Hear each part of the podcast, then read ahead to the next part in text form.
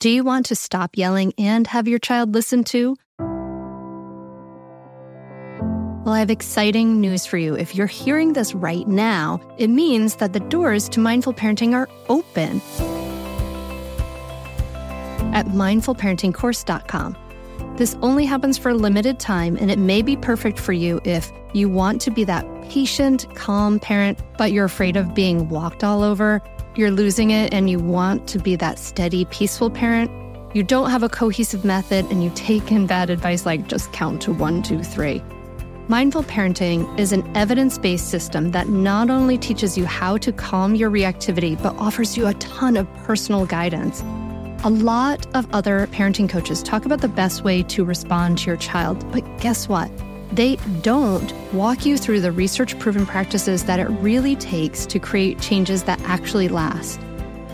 Mindful Parenting teaches you the specific steps to create cooperative, loving relationships for life.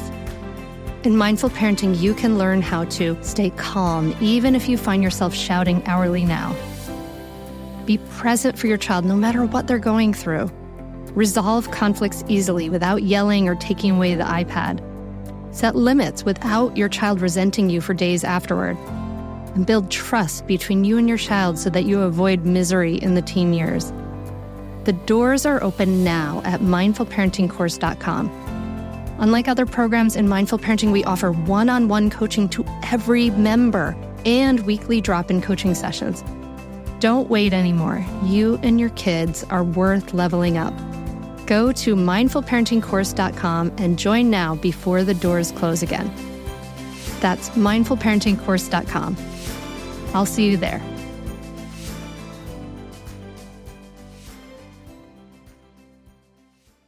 There's a difference between saying you have to eat this, you know, mm. unless you eat this, then you can't have this, mm-hmm. you know, and battling with them versus let's try this food. You never know if you're going to like it today. You may not like it, and that's all right. And giving them that out takes away that pressure.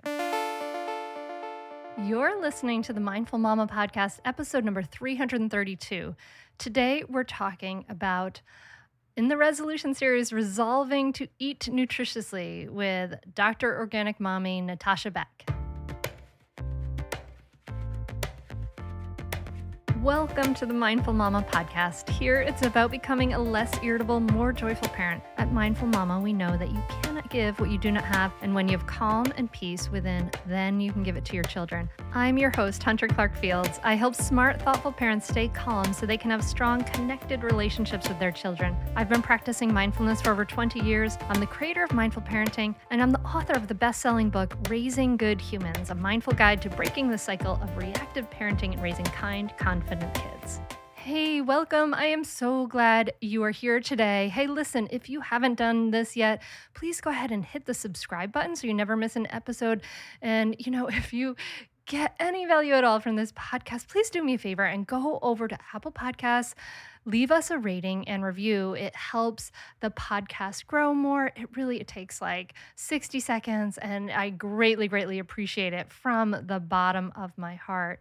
I'm so excited for you to be here today because in just a moment, I'm going to be sitting down with Doctor Natasha Beck. She's a parenting expert and the founder of Doctor Organic Mommy, an online resource focused on parenting, pregnancy, and non-toxic living. And I'm so excited for you to join this conversation today because we are going to be talking about nutrition and how to, how important it is and how to make it easier, right? Like let's, the whole idea in this resolution series is to make it easier, to give you tips and tricks.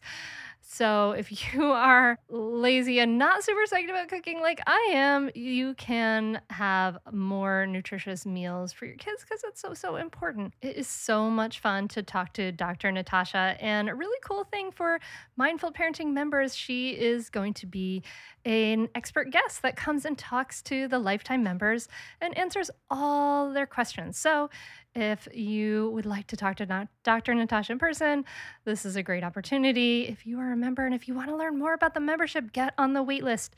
super easy. Just go to mindful parenting course dot com. You'll get on the wait list. We'll let you know more about the cor- the membership. You know, we have lifetime options, and then we also have a self-study option that's more affordable. We also give out scholarships too. So there's lots of great ways to get involved and get engaged and get that support you need. Just go to mindful parenting course dot com and sign up for the waitlist, and we'll send you all the information you need and get let you know when the doors open again. All right, I, I think that's enough to, to tell you about beforehand. Join me at the table as I talk to Doctor Natasha Beck. I would love for you to like give people your creds so they know what what an expert and pro we're talking to about nutrition and kids' habits today. So can you can you okay. list off your creds for us, please? Sure. So I have a doctorate in pediatric neuropsychology. I also have a master's in child and family health. Um, and I am also certified in leadership education and neurodevelopmental disabilities. I was also formerly diagnosed with reading disorder, which used to be known as dyslexia, and A D H D, and I have three children of my own and pregnant with my fourth. You're pregnant right now. Oh my yeah. gosh. How? How far yeah. along are you? Uh, about twenty-one, twenty-two weeks. Oh, congratulations. Oh my gosh. You. Are you feeling okay? I'm nauseated here and there, but it's coming along. Oh my God. This might be the perfect place to start, because when I was pregnant with my daughters, I was, I was nauseated, and like the food that I wanted, first, the food I wanted was like a sliced turkey sandwich, because I had been mostly vegetarian for years, and I had allowed myself to start to eat some meat ethically, but I hadn't yet eaten sliced turkey in like a decade. And so I was pregnant. I was like, oh my God, I gave myself permission to eat the turkey sandwich. And it was like the best turkey sandwich. I ate it like every day I love for it. three weeks. But it was the turkey sandwich, which I understand a lot because of the protein and all that. But um, but then I really also wanted the, um, for local people, you'll know, only the Hers cheese puffs. And I would like be teaching like a yoga class. And sometimes I, there was definitely a distinct moment where I had to like wipe the like orange dust off my like black yoga pants before I went and off your my fingers, yoga yes. class. That's great. So yeah. I don't know. I'm all about paying attention to your body and really, you know, listening to your cues, teaching your kids to listening uh, to listen to their body, because that's really what it's all about when eating, you know, healthy and, and trying to figure out, well, these foods are the foods that help us grow, and these foods that are foods that don't help us grow as much, you know? And so when you teach your children to pay attention to their body, they're more aware of what's going on and how they're feeling. And it's the same thing when you're pregnant, you know, if you were craving turkey, I have actually been craving meat this pregnancy. I used to be vegan. um, and I think it's because my body used to be, uh, I was anemic before, and I couldn't get my levels up. I constantly had to supplement, and I'm feeling so much better during this pregnancy. I'm sourcing from, you know, regenerative farms uh, that where the animals are pasture raised. They've, you know, are it's sourced ethically, and, you know, I felt a lot better. So it's really all about listening to your body. Mm, yeah, yeah. It, it comes back to that body, body awareness and, and what sort of starts to feel good. And actually, I mean, I have all these other questions I want to ask you about. Speaking of body awareness and like kind of paying attention to what feels good, we, you know, um, one of our daughters is like, I, I'm noticing, you know, a lot of humans have a tendency to use food as like a comfort source and things like that.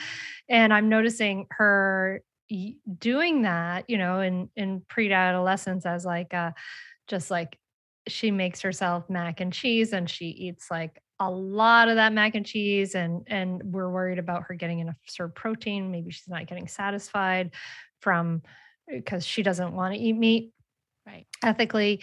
Um, what would you, how, I mean, for, how do you encourage kids to pay attention to their bodies?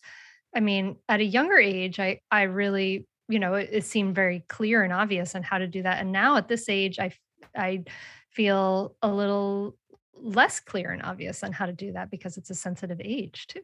Sure. It is a sensitive age, and it's, a, it's very different this time in society, because we've got social media, which didn't exist when we were younger, and there's a lot more pressure. And, you know, especially with, you know, with girls and boys, you know, they're seeing, you know, all the filters on social media, and that really starts to mess with their self-confidence, their like their internal image.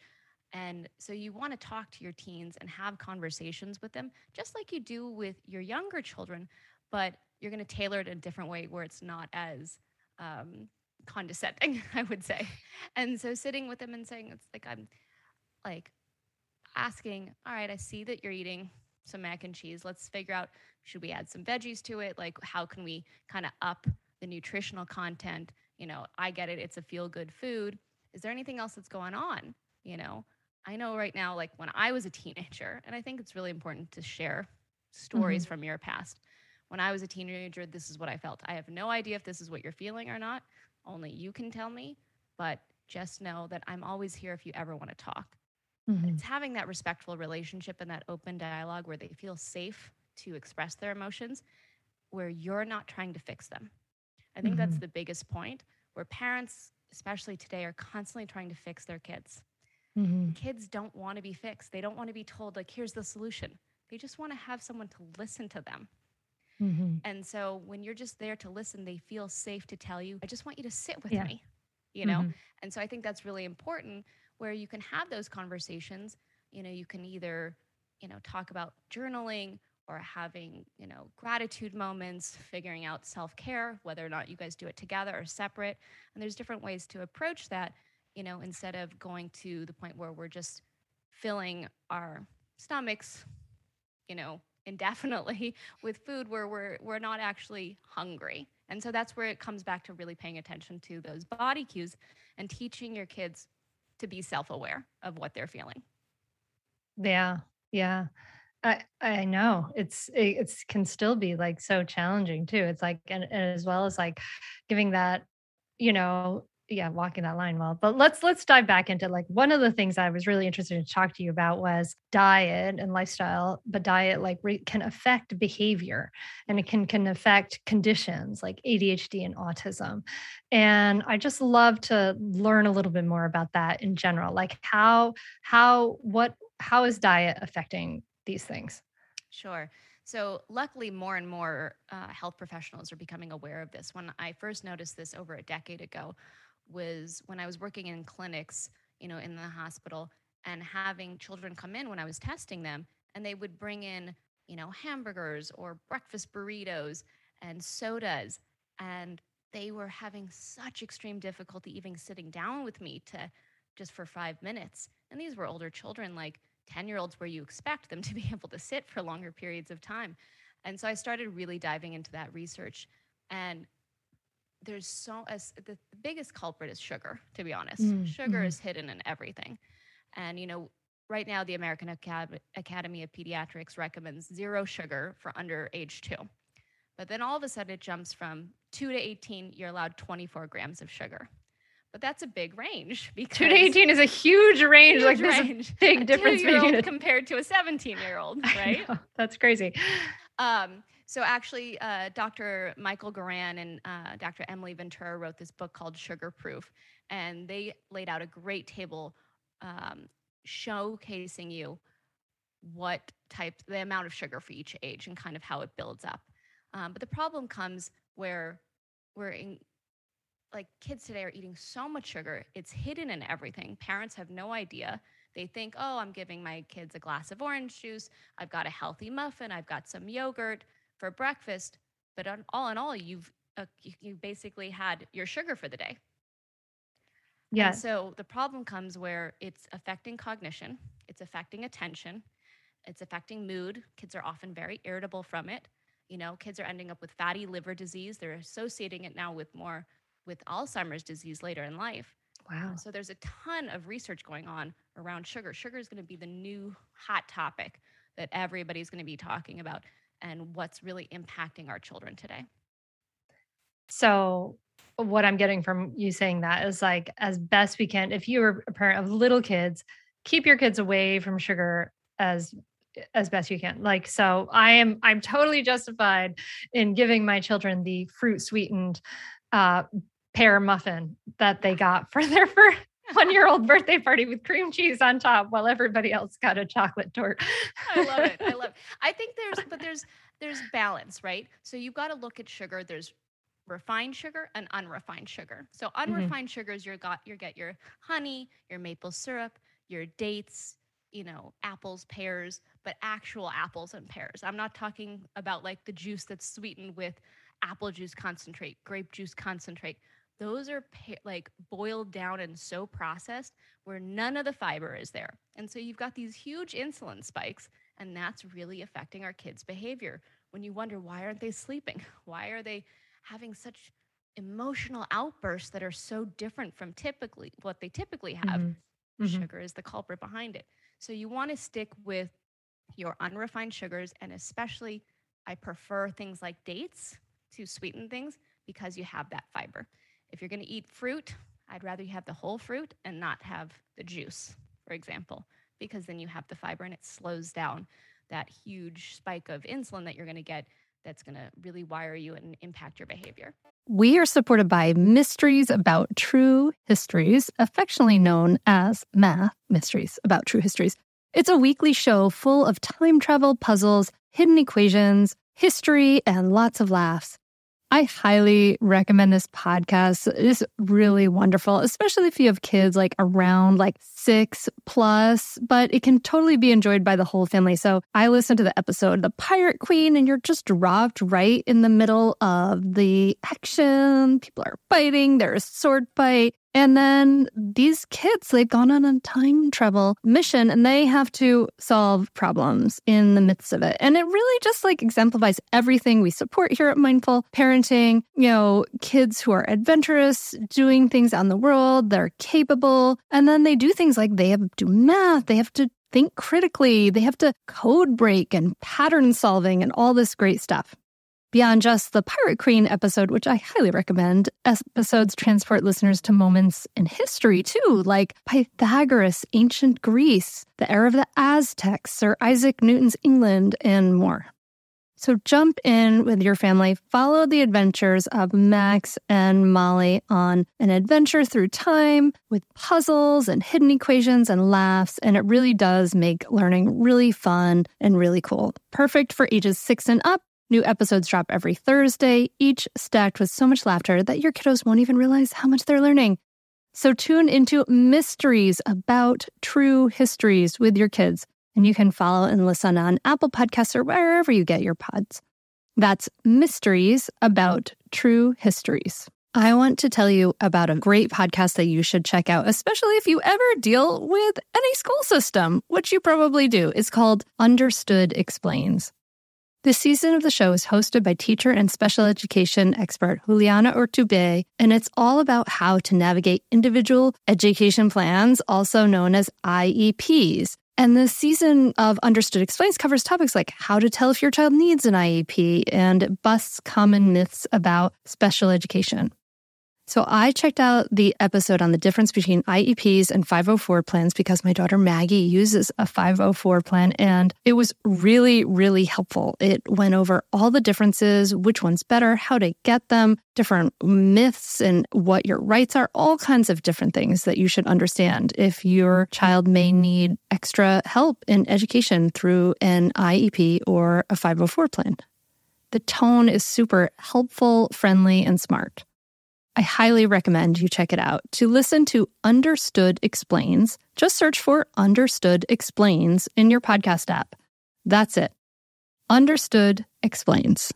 All right. So now from my perspective as a mom of a preteen and a mm-hmm. teen, yeah, I can see that like we have so much control over kids when uh, what they eat when they're little. I mean, you know, I remember going into the bank and being like with my child, I mean, that was back in the days when you actually went into the bank and, and they would like try to give her a lollipop and I'd be like, stop. No, you know, do you have any yeah. stickers? Stop, you sugar pushers.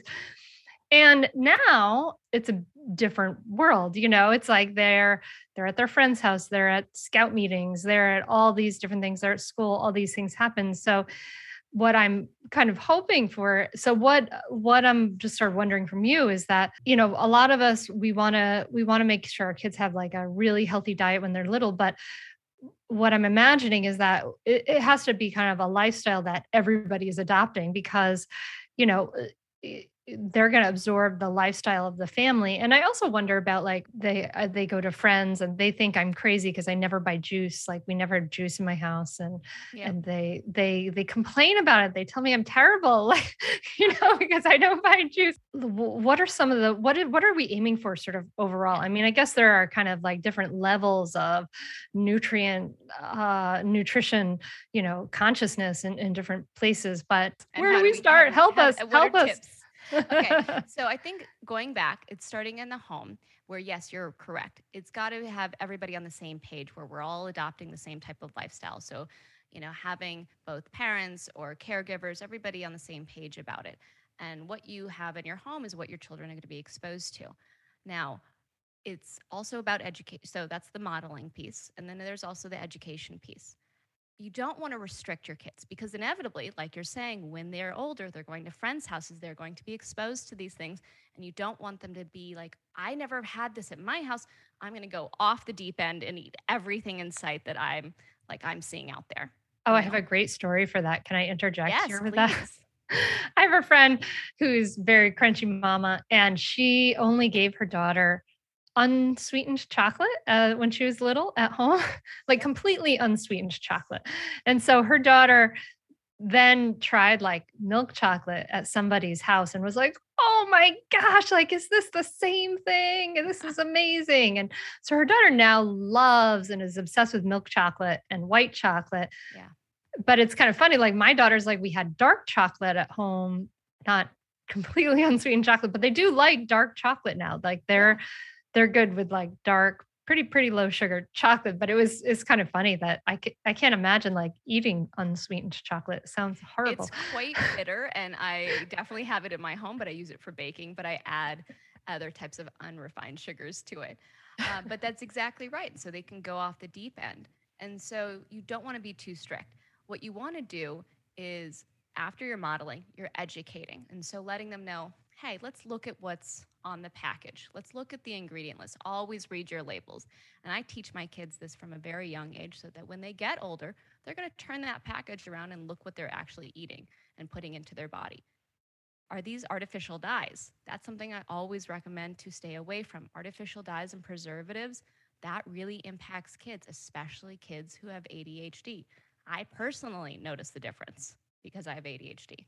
Oh, really? You know, it's fascinating. We did a we did a trip to um, Ireland when our in, when our girls were in twenty sixteen, and we gave them some euros like at the airport to like go buy whatever you want. It's like uh, we're we're about to leave, and they came back with a big package of um, Starburst candies, yeah. and we were amazed to look at them because they're pale. They had no colors. Like, the yellow Bright was just com- there. completely white. There, there was no red. Everything was very, very pale colored. And it was be, it's because the E U bans the certain All those colors, artificial dyes, yeah. These There's artificial about- dyes that our country, did, you know, so just because it's out there does not mean it's really something your bot you want in your kids' bodies. Yeah. I mean, there's about nine artificial dyes that our country has um, that uh, we approve of in the United States that other countries ban out there. And so I teach our kids, let's look for a better alternative. There are now, at least, they're they're selling, you know, they're listening to consumers, uh, the companies, and they're making products without those artificial dyes. They're making products without, um, you know, less with less sugar, you know, adding more, you know, unrefined sugar. They're making products that, you know, are organic, so they're not sprayed with glyphosate, that toxin, you know, that can impact our gut. And so there are alternatives. And so you just want to provide those alternatives for your kids. So, mm. you know, um, for example, like during the holidays, you know, during Halloween and Christmas, where, you know, sugar consumption goes up um, at least, I think, by thirty-three percent um, during your whole year. It's be- you've got to pay attention to what you're giving your kids and try to monitor that. And that's really when you're starting to, you know, learn more things in school, you know, between, I'd say, October and December, and it's the beginning of the year, you want to pay attention to your child's sugar, sugar consumption. So after you're modeling, now you're educating and you're letting them know, all right, there are some foods that help us grow, and there are foods that don't, don't help us grow as much. We want to try and eat the foods that help us grow. But my saying is, if you're going to eat, eat the foods that don't help you grow, eat the good stuff. So yeah. What do I mean by that? Yeah, yeah, I'd rather what? you eat like a homemade cookie or a muffin that has whole food ingredients rather than, you know, a piece of candy that has artificial dyes. So you just mm-hmm. want to balance that. So when you're talking to your teenagers, especially, like, just let them know, like, this might be a better alternative and you actually might feel better. It's not normal to feel bloated. A lot of these products that were, especially these packaged products, they're going to make you feel bloated. They're going to make you feel a little bit weighed down, heavy, slower, a little bit, you know, it's going to be harder to pay attention. You're going to feel a little bit more irritable. So this is really why I want to teach our kids and yourself to pay attention to exactly how you're feeling after you eat it and a little bit later too, so they're aware of it. So what about, like, where are you draw holding boundaries on some of these things? Because, you know, they're going to, like, go to the Easter party and they're going to get, you know, they're going to go to the birthday party and come home with a big bag of um, candies, and they're going to, you know, all of these things are going to happen. Like, they're going to do yeah. the Easter egg hunt. They're going to do all this stuff. So where, where is a healthy place to draw the line where a parent who's concerned about nutrition and having their kids eat, eat good foods and yeah. not be feel or act psychotic because of sugar? Um, where do you, you know, where do, where do you, where, where personally, where do you do that? You know, I mean, when your kids do that kind of thing. So, well, hey there, busy mama. Are you looking for ways to make your life easier, your home less chaotic, and at the same time, add more joy to your life? My name is Deanna Yates, and I'm the host of Wannabe Clutter Free, a podcast all about letting go of the stuff we don't need in our lives so that we can focus on what truly matters. Don't worry, I'm not going to tell you to throw it all away or make you feel guilty about keeping something you love, no matter how many other people don't quite understand it. But I will give you practical and, more importantly, actionable advice so that you can make progress right away. And you won't just hear it from me. There are amazing guests too. It's like having your bestie in your pocket, telling you it's okay to let go of the things that are not serving you and your family in a totally non-judgmental way. So join me over on the podcast where we can work on progress over perfection for those of us that want to be clutter-free. Lynn, this time of year, parenting can be such a flusterclux. You've come to the right place. I'm Lynn Lyons, and I've been treating anxious families for over thirty years. I'm Lynn's sister-in-law and co-host Robin Hudson. Join us for Flusterclux, a podcast for parents who worry. Wait, that's everybody. Yeah, these last few years have felt like one long anxiety attack for so many. Why do you think parents are always surprised that a podcast about anxiety relates to them, even if no one in their house has an anxiety disorder? Well, worry is human. Everyone does it. And anxiety shows up when we face uncertainty. All the parenting tips you've taught me have been essential. I love to break it down into skills we need to manage worry in our families. We've covered so many topics: depression, burnout, meltdowns, perfectionism. Don't forget scary mothers-in-law. Right, but of course that's not my mother-in-law. Because that's my mother. And a listener. As a psychotherapist, I like to teach parents and kids how to respond to everyday moments in healthy ways. Managing anxiety really can be taught. It really can. And I'll even tell you what to say. We talk about serious stuff, but without being too serious. Anxiety wants everything serious. Anxiety doesn't stand a chance when we're laughing, even about the tough stuff. I first always load them up before we go to any event with healthy food. So whether it's a huge snack platter or um, a really a veggie loaded smoothie, and they know exactly what's in that smoothie, um, so that they're really full before they go to that event, you know? And so they pay attention to their body. I'm more satiated. I actually want to go play. I want to enjoy mm. the event. Events aren't always about the candy and, you know, the baked goods and everything else. It's about fun and community and playing, because that's what, you know, kids all, that, that's what kids do, is play. Um, even your teenagers, they want to talk to their friends and hang out, you know, but if you can, if you're, if they're not hungry and they're going to an event, it's, it's the same thing if you go grocery shopping. I always tell mm. people, don't go to the grocery store if you're hungry. Worst idea ever. Um, because you're just going to get things that you wouldn't normally get uh, because you're hungry and you're not really paying attention to everything else that's on those labels because you're just starving. Um, and so you really want to pay attention to those satiation cues. And it's the same thing when, you know, when you're looking at, uh, do you want to eat right now? Well, how full are you? You don't want to get to the point where you're so full that you're feeling uncomfortable. You want to get to the point where you're feeling like, all right, I've had enough. I'm like, I could have probably eat a little bit more, but I'm all right. That's mm-hmm. kind of where you want to stop. You don't want to get to the point where you're just like so consumed with food. Now, you fill them up before you get there. And then you talk to them about if you're going to have food, the foods that don't help you grow or foods that help you grow, either or, you mm. have to make sure you sit down. I often mm. see kids running around eating food, and it's a choking hazard. And I explain my reasoning for wanting them to sit down. It's my job to A, make sure you're safe, B, make sure your body grows and your mind, and C, make sure you're a kind person. Those are my three rules. And mm. most everything kind of falls under uh, under those categories. So you can always relate back to that. So when they're at these events, they have to sit down so that you're safe and you don't choke. Most kids don't actually want to sit down when they see all their friends playing. So they'll say, all right, I'll eat later. And honestly, most of the time they just forget about it. Some kids don't, and they want to enjoy the slice of pizza or, you know, the red vines or whatever they have there. And that's fine with me. And I let my kids do that.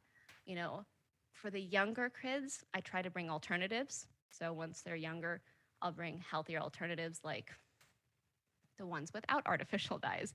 Some of the candies that, you know, it's the same thing when we like go trick-or-treating, I replace, you know, the candies. When we go uh, to uh, the Easter egg hunt, I, I replace the different candies for them. Um, and with the more, what I like to call the Doctor Organic Mommy approved candies, you know. um, and so that way they're having that exposure, but they're not getting those artificial dyes. They're not getting all those preservatives and tons of, you know, refined sugars. They're getting the better alternative, but they're not being restricted.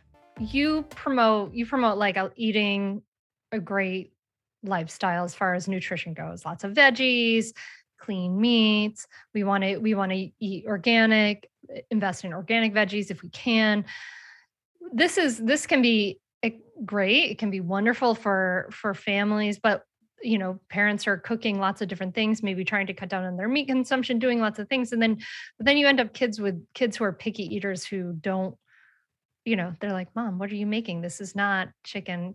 I don't know, whatever nuggets. And this chicken is not nuggets. Mac and cheese. And this is not, and I'm, um, I mean, I know at least for my own, my first daughter, she was, as a young person, she was really just obsessed with, you know, I would give her like just whole wheat bunny crackers. She was obsessed with bunny crackers.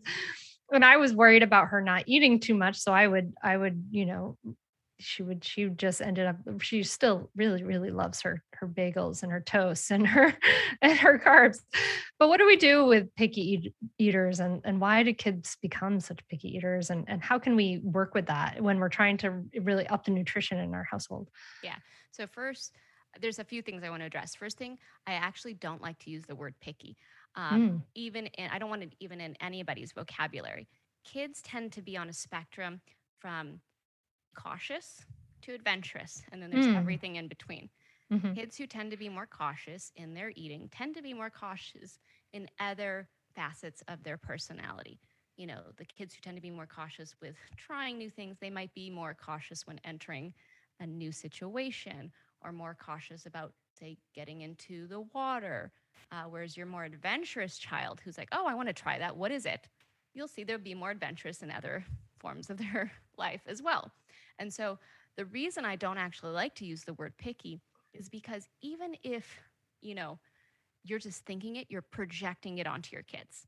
Well, it's a judgmental it's word, you know. We're, it's a very judgmental yeah. word, and your kids internalize it, you know, and you can say, oh, my, ki- my kid's not going to eat that. You're putting that judgment and that, you know, thought onto your child, and your child child's automatically going to internalize that thinking, okay, I'm not going to eat it. You know, my mom thinks I shouldn't eat it. Or my dad thinks I shouldn't eat it. I'm not going to do that. And so I just really like to remove that from the vocabulary. The other thing you pointed out is, well, I'm worried about my kids not getting enough food. So unless your child has a medical condition, most children are very well aware of figuring out, okay, I'm not hungry. I'm hungry. I know when I need to eat. Um, I might not be hungry at this meal. I'll be hungry at the next meal. And so I like to look at a two-week period. If your children aren't eating anything in two weeks, take them to see your physician. Um, but there's ups and downs. Like there might be a day where I don't feel like eating avocado today, you know, and all of a sudden it's just out of the blue. And you're like, well, my child used to love avocado. They, their taste buds change, and that's all right. So I like to stick with something from the Ellen Satter Institute, where she talks about you as the parent or caregiver decide what and when your child eats. The child decides if and how much they eat. Mm. And so that really removes that tension, that battle of control of like, oh, I need to make sure you're eating, like you have to eat all this, one more bite. I want to remove that sentence from everybody's vocabulary as well. Never say, let's eat one more bite, or try this, or when you eat this, then you then you can have that. Mm. Um, because it just creates so much tension with food. And that actually sets them up for failure in the long run as a teenage, as a tween, as a teenager, and as an adult, because they'll have this battle with food, thinking like, oh, if I don't eat this, then I'm not going to do this, and I'm not going to feel this, or I'm not going to look this way, or whatever it may be. And so you want to set them up to have a successful, a successful relationship with food. And as far mm. as like, well, I can't always make food at home, or, you know, I can't always make the, you know, amazingly nutritious food. My motto is eighty twenty. And it's a general concept of whatever I can control at home, great. You know, whatever's in my control, great. When I can't, I let go. Because if you can try to control everything, this is where I say social toxins can actually be worse than chemical toxins. You know, mm. those social toxins of constantly worrying about everything, being overwhelmed, that stress can lead to increases in cortisol, which actually can increase, uh, can hurt your immune system. And so you want to try and avoid that and say, I'm just going to let it go. We're at a restaurant. This is the best we can do. Nothing's organic. I don't know what the kids are eating. Let it go, you know, but what I, when I can control it, I do. Mm, it's hard for people to let that go. You know, it's hard for people to hold things lightly. You know, you're practicing, you're saying like, hold, care about this, but hold it lightly. And, and that can be, that can be tough. I mean, balance in general in life is hard. I mean, everybody has difficulty with balance. So do I. Yeah. Yeah. Yeah. We only know we're out of balance when we're out of balance. Okay. Uh, um, okay. So talk to us about, um, well, actually there was one thing I wanted to thinking about the control of eating. One thing that I, we did in our household that I thought was very helpful, thinking about how kids are naturally not interested in um, bitter foods, like the things that have bitterness in it, like broccoli and things like that. We have to kind of develop a palate for a lot of different foods, right? No one likes coffee when they first drink it, but now, I mean, ninety percent of the world loves coffee, right? Um, so um, we did like a, we tried to do, you know, a, uh, you don't have to eat it, but you must taste it. And we told them why, like, because, you know, we are, we don't like a lot of things when we first eat it, and this is how we develop a palate of foods and things like that. So just, you can taste, take a little bite, you can totally spit it out, but just taste it. Yeah. That was kind of the... It's a, it's a great rule of thumb. What I like to explain to them is you may not actually like it today, but you may yeah. like it tomorrow. Your taste buds are changing. And I actually get out, you know, our, I have our, all of us pull out our tongues and we examine them, and I have them get out a little magnifying glass and I tell them like, do you know what's all those little bubbles on your tongue and those little bumps? Those are taste buds. And actually there's different sections of your tongue and they taste different things, you know, and they're mm. more, you know, intense in different areas of your tongue. And so we talk about that. So yes, that's a great thing to do. There's a difference between saying you have to eat this, you know, mm. unless you eat this, then you can't have this. You know, and battling with them versus let's try this food. You never know if you're going to like it today. You may not like it, and that's all right. And giving them that out takes away that pressure. You may not like it today, but you may like it. You never know. And so we always try everything. And so that is a great um, thing to stand by. All right. Great. Great. Okay. Family meals. I know I have, I mean, I have a, a couple of friends who end up like, um, because their their kids would eat some things and the parents wanted to eat some different things. So they end up like Make with short order chef. yeah. Or they end up making like one meal for the kids at a certain time. And then they put their kids to bed and then they have their own adult meal. And while I can totally understand why you'd want to do that, because sometimes it's like absolute insanity to eat with small kids. I, I worry about that. What do you think about family meals? Uh, family meals, it's so important, A, to just sit with each other and have a family meal. Like there's tons of research on that, that, you know, kids are more likely to finish high school. Kids are more likely to have a group of friends when you actually sit and have family meals. That's where discussions mm. happen. That's where you share things. That's where you process your day. You know, when you pick up your kids from school, they never want to talk. They talk at the dinner table, or they talk right before they go to bed. Um, and so uh, it's not a stalling technique. It's that's that's how they process and have closure to their day. Uh, so family meals, A, are very important. So I always recommend sitting with your kids and not just standing up or being around a T V or anything like that. You sit around and have a meal. And I also like to set the table. You not, may not be able to do this every day. You may not be able to do it on the weekends, but that's fine. Setting the table, presentation matters. You know, when you go to a restaurant, you enjoy the atmosphere.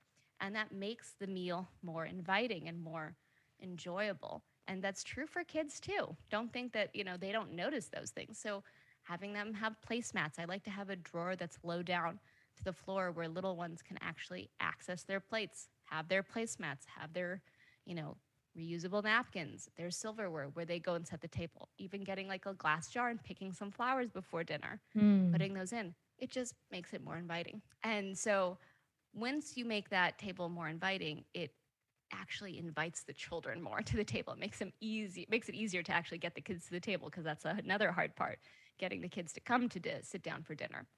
Um, another thing I like to do is buffet style, where it's all shared plates and everybody's serving themselves. You know, when they're younger, you know, as they get into a, like preschool, kindergarten, you want them to start to serve themselves so they can start to learn portion sizes, not for dieting. So get that out of your mind. It's really for them to learn, all right, this is what I'm going to start with, and I'm going to make sure to eat the food that I'm putting on my plate so we don't waste food. So I'm teaching kids about sustainability and wasting food, and, you know, we don't want to do that. And so that's the important part of buffet style with meals. And then they also get to pick and choose. And so you, it's fun to put everything on the side and kind of deconstruct things, because they can make up their own mind. They feel like there's more independence there. They're more willing to try it. They see the influence of siblings or cousins or whoever is at the table, which makes a difference. My mm-hmm. other key thing with family meals, mm-hmm. there is no such thing as dessert. I'm not a big dessert person anyways. Um, my husband is. So uh, how do we balance that? We always serve fruit with the meal. Um, you may be thinking, well, why are we serving fruit? My kid's only going to eat the fruit. So that's usually the first question I get. It takes the mystery away, because you're thinking, as a child, oh, well, I have to eat all this broccoli, but if I don't eat it, then I can't get my fruit. But fruit is more, fruit is better. Fruit is sweeter. It's it's more mysterious, or the dessert is more mysterious. I want to have that. So I recommend getting rid of like the treat, the special thing that we serve at the end of the meal, and having it with the meal. Mm. And it's also about portion size again, because you're might be thinking, well, my child's only going to eat the blueberries, and they're going to just keep asking for blueberries. Everybody gets one scoop of everything on their plate.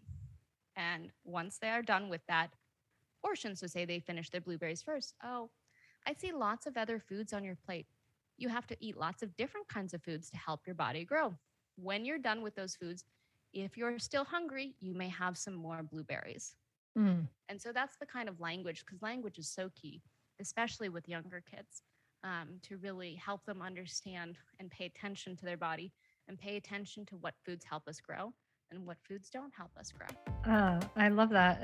There's a lot in there that you that you mentioned. I, I want to kind of go back to the idea of what you were saying about presentation. And I think that's so true, like this idea of Um, you know, that's something they that they talk about a lot, a lot in the Montessori method, right? It's like the presentation of objects and learning objects, and and have it, and how that big impact of environment and making things inviting can really make things work. I mean, you, you know, you mentioned I love buffet style of the idea of setting the table and the placemats, and you know, we have our own napkin rings in our house, and um, one thing that we I noticed when um, when we were doing some uh, Green Chef meals is like they teach you how to like do these like uh, they're like here they they t- they make you, they have you plate the food, right? Yeah.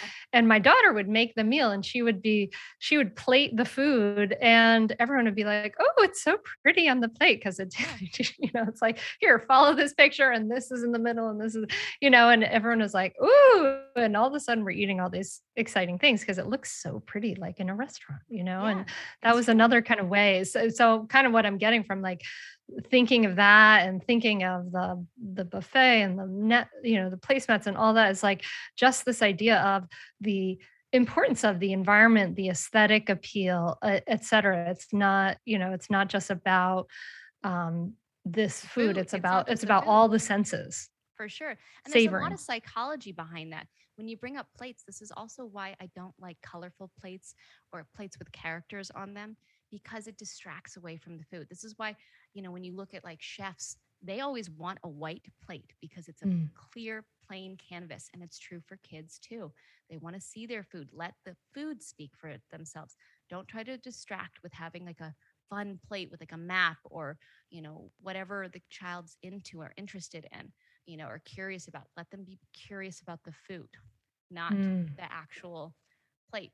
And then another thing about that with presentation, Um, with regards to psychology, is the amount of food, especially when you're looking at really little ones, when, you know, like they're one, you know, about one, or when they're starting off eating their on their solid journey, you don't want to put too much on their plate. When you overwhelm a child with too much food before they're serving themselves, it can be very overwhelming. You want your child to learn to pay attention to their body, and this is how they start. Let them ask for more and say, I'm still hungry. You know, mm. and you can actually play around with the plate size, make it a smaller plate if they feel like, oh, they don't have enough of food on their plate. So it's trial and error, you know, do a smaller plate. So it looks like there's enough more food on their plate, but there's not actually as much food on the plate. And so there's a lot of psychology with all of that going on. So you really just have to pay attention to what works with your children. So now that my kids are getting older, um, they you know, when we were younger, we didn't do anything on the weeknights except, you know, have dinner and do bedtime and that whole right. thing. But now um, I have one daughter who wants to swim. I have the other daughter who's volunteering at the horse barn, mucking stalls. And so we're going out and, you know, and, and picking them up at like seven thirty right. at night and coming back home. And, and my husband was a little, he's, you know, he has his, he has his own issues and concerns with food because he has uh, issues with gluten intolerance and things like that and digestion. Right. Um, and so he was, he was thinking that, well, we would eat earlier and they would do their thing, but the girls wanted to eat when they came home. Yeah. And so now we're eating dinner at like eight o'clock at night. And I feel good about that because we're still having this family dinner, this moment to decompress, right. this moment to gather. And that feels really, really good. So what do you think in this idea, like, as far as like development, like, you know, what's more important, these extracurricular activities that may be at nighttime or family dinners, or should we, you know, you know, find a way to do both? If we can't, what wins? I think that's a great question, you know, especially as kids start to get more scheduled and have more activities as they get older.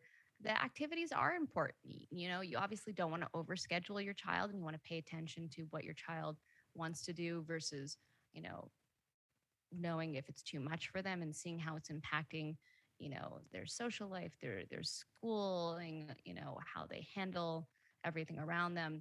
Um, so that's important to, to look at first.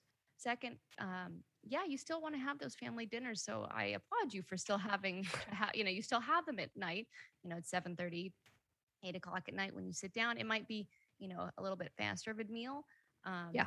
But at least you're still sitting down and you're having those conversations. The family meal is so important to have those conversations because that's when your kids divulge things to you. They let you into their life because it's the end of the day and they're more willing to let you in. So I do mm-hmm. think if you can try to squeeze those family meals in, very important. If you're not going to do them on Friday or Saturday because they've got activities, make sure to do it on Sunday, you know? Mm-hmm. So trying to at least pick a, at least once, if not more, a week where you're really sitting down and having those nice family meals where you're all getting together. And even if you can't do it at night, a brunch where you're sitting down with your older kids, you know, they might not want to hang out with you early in the morning, like at ten o'clock. So, you know, you play around with it. Um, but finding, finding those times to sit together as a, as a family. Mm. Yeah.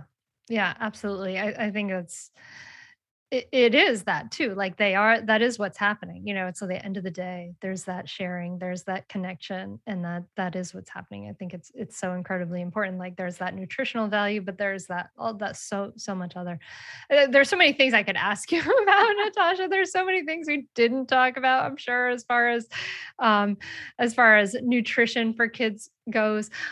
What are some things we miss that we should, we should have, we should have been able to, to cover? Some things you want to mention that I think that, that are important for people to be considering when they're, they're, they're thinking about nutrition for themselves and their kids. Uh, exposing your kids to a wide variety of foods. If you have local farmers markets, taking them to the farmers market. If you don't, take them to the grocery store, let them be excited about picking, you know, a fruit or a vegetable from the produce section, and you can figure out, okay, where does it come from? How does it grow? What are the different ways we can cook it up? How should we try to do it? Let's do it together. Getting them involved in the kitchen, you know, getting them involved in that cooking process. That's really important. You know, if they, kids tend to take more ownership and get more excited and take more pride in their food when they're actually making it. I have my kids in the kitchen starting from the time they're one years old, and like teaching them different knife skills. And I have, I even have a post on it coming up um, about the progression of knives that you actually use mm. with your children. So did you get the wavy cutter, the one with the yep. bit you grab with the hands? Grab, yep. My my two year old uh, was is using that, and then she'll progress to the uh, more um, uh, star knife, and then it, it keeps going from there. And my seven year old is now using a paring knife, and so mm. you just you get them involved in the kitchen. It makes it a lot better. Changing your atmosphere where you actually are eating. That can be another way of, you know, handling a child who tends to be more cautious. All right, let's try a picnic today. Let's mm. introduce new foods during lunchtime. So it takes the pressure off of parent and caregiver that, well, I'm feeling like my child's not going to eat. What do I do? Well, don't mind if they don't eat lunch, because at least I know there's afternoon snack and dinner time, you know. Um, having a trunk picnic, or even an inside picnic if it's cold outside, you know, making it a little bit more fun and changing it up uh, makes a big difference for kids. And that's really about presentation. We did um, one night we did eat like a pirate night, and we put a newspaper out on the table, and I think I had like chicken legs that they could eat. And it's funny because we reflect on it now, and they're like, we didn't like actually, we didn't actually like like a pirate night, but it was fun at the time. But it's something they remember, you know? Yeah, they totally remember it. They totally remember it. You know? And so I think having those moments, that's exactly right, is so important for your kids. Mm-hmm. Awesome. Okay. So I wish I could remember all the things that I, I, all the questions I wanted to ask when they were like six on this, but I can't. I'm sorry, dear listener, you're gonna have to write into me and, and, and say, Hunter, you should have asked Natasha this, this, and this, or you'll just go to, go to Natasha. She has an amazing Instagram account where she has all kinds of like great ideas and tips and menu ideas and things like that. Uh, do you want to share your, your so handle my, here my and, and where people is- can find you? At sign D R, Doctor abbreviated, period, Organic Mommy. And as you said, I've got like a lunchbox menu that tells you exactly what to put into your lunchbox and gives you all, gives you all the examples. I have tons of recipes, tons of ideas and ways of handling, getting your kids um, to enjoy eating food, you know, and the language they use, as the language is so important. And then my website is d r organic mommy dot com, and I have all my free guides there as well. All the proceeds from my page go to charity, um, and I list out all the charities that we um, contribute to. That's so cool. That's such a, a wonderful, it's it's like a, a labor of love for you then. It very much is. I love what I love what I do, and I'm very fortunate to do it. Wonderful. Well, I will let you go. Hopefully take Take your nap. Are you napping? Do you nap during your pregnancy? Lots of naps. I literally took a cat nap right before this. That's amazing, because I know it's morning time where you are. You gotta get in your naps when you're pregnant. Yeah, you gotta sleep where you can. um, well, good. Um, congratulations. Thank you for coming on. Thank you for sharing your approach with us, your inspiration. I know I'll probably go home uh, more inspired to to to bring more nutrients into my meals and and things like that. Um, yeah, I, I'm trying to think of like, oh gosh, like what's on hand? I should, I, now I want to kind of stock up on my like easy things on hand, get those like oh, green my, peas. It's all about the veggie the loaded oatmeal for the morning. That's what yes. I love doing. You know, yeah, loading yeah, up your oatmeal with like grated zucchini, grated carrots. Oh, it's wow. a natural sweetener. It's like, I call it like the kids, like, you know, um, natural food, natural, you know, colored foods. Uh, and oh. it's like there's sprinkles to the kids and it adds a natural sweetness. You don't even taste the zucchini. Oh, I'm going to try that with the, yeah. the carrots for my oldest daughter. Cause she's and have like a topping me. bar too. Cause then they get to actually put in all the fun, you know, cheese. Yeah. Yeah. We're really into like goji berries. The freeze dried strawberries right now. Freeze dried strawberries. Those are great. Yeah. And it actually changes the color of the milk. Um, if you put in like wild frozen uh, blueberries, makes it purple milk naturally. Mm-hmm. So all these, all these great ideas. With my second daughter, I used to make like green smoothies, and I would take a bottle for the breast milk and I would like cut the nipple off the top of the bottle. So it was thick opening, and she would just be like just drinking these. Down. She would be chugging this green smoothie. I don't know if it made her, she does, does do like green smoothies still, but she, she really does like her sweets too. And I'm like, oh, did I like make her make my smoothies too sweet? Is it me? But whatever, there's nothing I can do about it at this point. And you can always change, you know, I mean, I used to have a terrible diet as a kid. Um, oh yeah. Honestly, I ate ta- Del Taco. I ate so much candy, and you know, you could, you have to detox from it, and you can. It's true.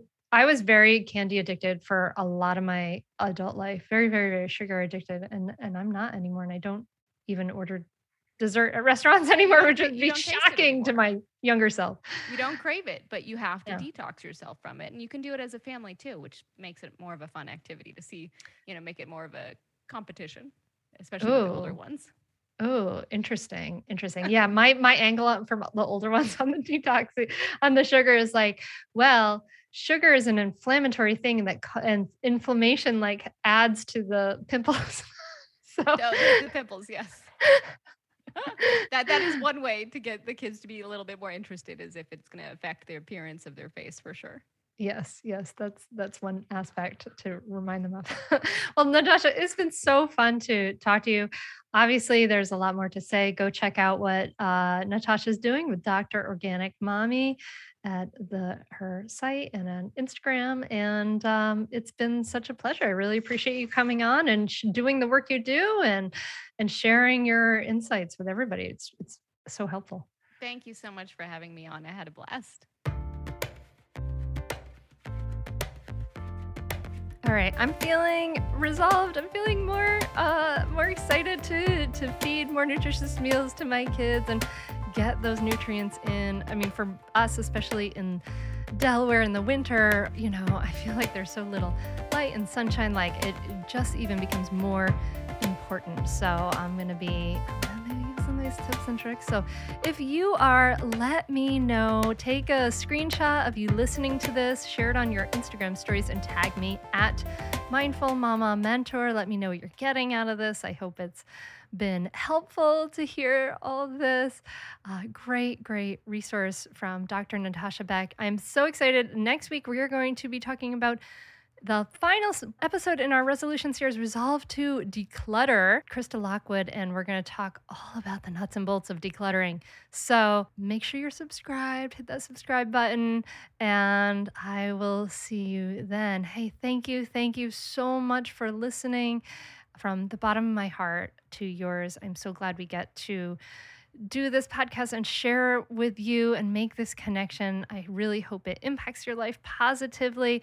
Remember, if it makes an impact for you, go leave that Apple Podcast review. It makes such a big difference. And now I'm just wishing you a great week, my friend. I'm wishing you some peace, some ease, some connection and snuggles and all the good things in life. And I'm wishing you the presence of mind to be able to be here for it, right? To be here for this wild, precious journey we have that is not guaranteed, right? Let, let's appreciate it today, here and now. Um, so thank you for being here. I can't wait to talk to you again.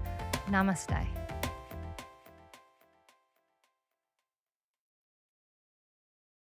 I I'd say definitely do it. It's really helpful. It will change your relationship with your kids for the better. It will help you communicate better.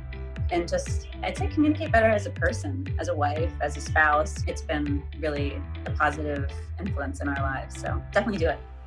I'd say definitely do it. It's so worth it. The money really is inconsequential when you get so much benefit from being a better parent to your children and feeling like you're connecting more with them and not feeling like you're yelling all the time or you're like, why isn't things working? I would say definitely do it. It's so, so worth it.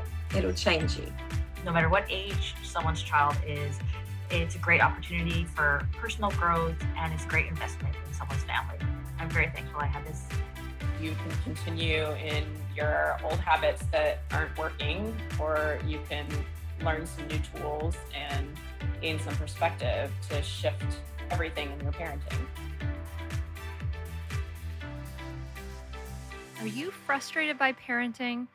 Do you listen to the experts and try all the tips and strategies, but you're just not seeing the results that you want? Or are you lost as to where to start? Does it all seem so overwhelming with too much to learn? Are you yearning for a community of people who get it, who also don't want to threaten and punish to create cooperation? Hi, I'm Hunter Clark-Fields, and if you answered yes to any of these questions, I want you to seriously consider the Mindful Parenting membership. You'll be joining hundreds of members who have discovered the path of mindful parenting and now have confidence and clarity in their parenting. This isn't just another parenting class. This is an opportunity to really discover your unique, lasting relationship, not only with your children, but with yourself. It will translate into lasting, connected relationships, not only with your children, but your partner too. Let me change your life. Go to mindful parenting course dot com to add your name to the waitlist, so you will be the first to be notified when I open the membership for enrollment. I look forward to seeing you on the inside. mindful parenting course dot com.